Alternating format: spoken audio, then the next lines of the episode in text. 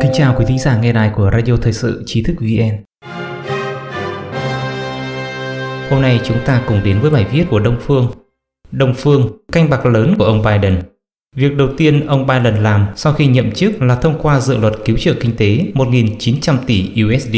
Dự luật được thông qua trong bối cảnh không được các nghị sĩ Đảng Cộng Hòa ủng hộ. Trong lịch sử cận đại của Mỹ, chỉ có Tổng thống Reagan vừa mới nhậm chức đã thông qua dự luật với khoản tiền khổng lồ. Năm 1981, chính quyền Reagan đồng thời sử dụng cả hai phương pháp tiếp cận, một mặt giảm thuế mạnh, một mặt khác là tăng mạnh chi phí quân sự. Khi đó được mọi người gọi là một canh bạc lớn. Phóng viên Lawrence Barrett đã viết một cuốn sách có tựa đề Đánh bạc với lịch sử Gambling with History.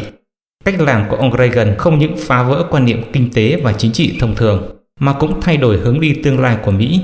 Hiện giờ, ông Biden cũng thế, dự luật cứu trợ kinh tế gần 2.000 tỷ USD cho đến hàng loạt các đề nghị chính sách khác tiếp theo. Không chỉ đơn nhất để đối phó với dịch bệnh mà là muốn xé nát và diệt lại từ đầu cấu trúc cơ bản nhất của xã hội.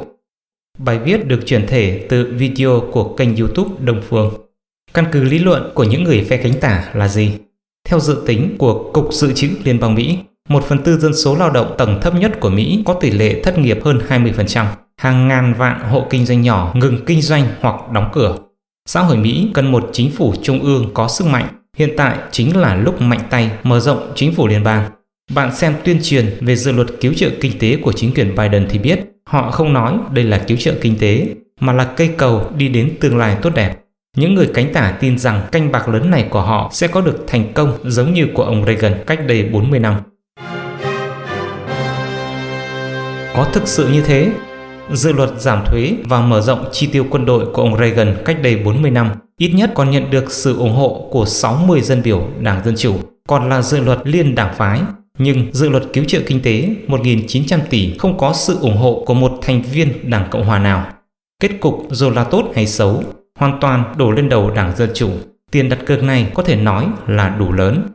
Tính toán của ông Biden và phe cánh tả là như thế này. Vaccine đã được nghiên cứu ra và đã đưa vào sử dụng. Đông qua hè tới, thời tiết chuyển biến tốt, lệnh phong tỏa và cấm ra ngoài cũng dần dần hủy bỏ. Trường học bắt đầu mở cửa trở lại, khôi phục kinh tế có lẽ không có gì băn khoăn. Những người phe cánh tả tin rằng cử tri phổ thông của Đảng Cộng Hòa kỳ thực là ủng hộ dự luật cứu trợ kinh tế, bởi vì rất nhiều người là chủ kinh doanh nhỏ, rất nhiều người thuộc tầng lớp trung và hạ lưu về địa vị kinh tế nếu đời sống khôi phục lại bình thường và kinh tế xuất hiện tăng trưởng trở lại thì họ sẽ càng ủng hộ. Trong khi đó, ông Biden tin rằng điều này sẽ giúp ghi điểm thêm cho mình. Cho nên hiện giờ ông bắt đầu đi các nơi ở Mỹ để tuyên truyền về dự luật cứu trợ kinh tế của mình. Nhưng dự luật đã thông qua rồi thì còn tuyên truyền gì nữa? Chính là vì để trong tương lai tô vẽ cho bản thân. Có tư bản chính trị như thế này rồi, bước tiếp theo càng có thể thúc đẩy càng nhiều và liên tiếp các hành động lớn ví dụ như xây dựng rầm rộ cơ sở hạ tầng, ví dụ như cải cách luật nhập cư, vân vân. Từ thắng lợi này đến thắng lợi khác, cho nên đội ngũ Biden từ đầu đã thỉnh thoảng lại đánh đồng Biden với Phó Tổng thống Roosevelt, người đã thúc đẩy chính sách mới. Đã là đánh bạc, thắng thua thì không thể nói chính xác, đã là canh bạc lớn thì rủi ro sẽ cao. Cần biết rằng trong cuộc bầu cử năm ngoái, Đảng Dân Chủ dẫn đầu Hạ viện, nhưng không những không mở rộng mà còn thu hẹp lại Tại Thượng viện là 50-50. Dưới tiền đề như thế này, phe cánh tả vẫn cương quyết đi theo con đường chủ nghĩa xã hội. Đặc trưng lớn nhất của xã hội dân chủ chính là thỏa hiệp, khăng khăng làm theo ý mình để cho xã hội Mỹ gia tăng chia rẽ. Bước tiếp theo đều sẽ là đối chọi gay gắt. Năm xưa, cách làm độc đáo của ông Reagan đã có được thành công, kinh tế phát triển phồn vinh. Cuối cùng, Cộng sản Liên Xô giải thể. Phe cánh tả đều đặt cược vào cửa phục hồi kinh tế. Đúng thế, nếu kinh tế từng bước mở cửa, thì khôi phục là điều tất nhiên, nhưng gần 2.000 tỷ USD đến từ đâu? Chính quyền Biden đang có ý định muốn cải cách luật thuế, nói chỉ hạn chế tăng thuế đối với những gia đình có thu nhập một năm trên 400.000 USD. Phe cánh tả tăng thuế từ trước đến nay đều nói chỉ tăng thuế người giàu, bạn có tin không? Chỉ tăng thuế của người giàu thì liệu có đủ để bù đắp vào thiếu hụt của chính phủ? Cuối cùng vẫn là rơi lên đầu của tầng lớp trung lưu rộng lớn Năm xưa, những người Đảng Cộng sản hô hào đánh địa chủ, phân rộng đất, cao bằng khác biệt xã hội. Cuối cùng, tài nguyên xã hội đều tập trung vào tay của Đảng Cộng sản. Là một người đến từ quốc gia xã hội chủ nghĩa, tôi có thể nói chính sách kinh tế của xã hội chủ nghĩa sẽ không có hiệu quả. canh bạc lớn này sẽ khiến cho phe cánh tả thua rất thảm.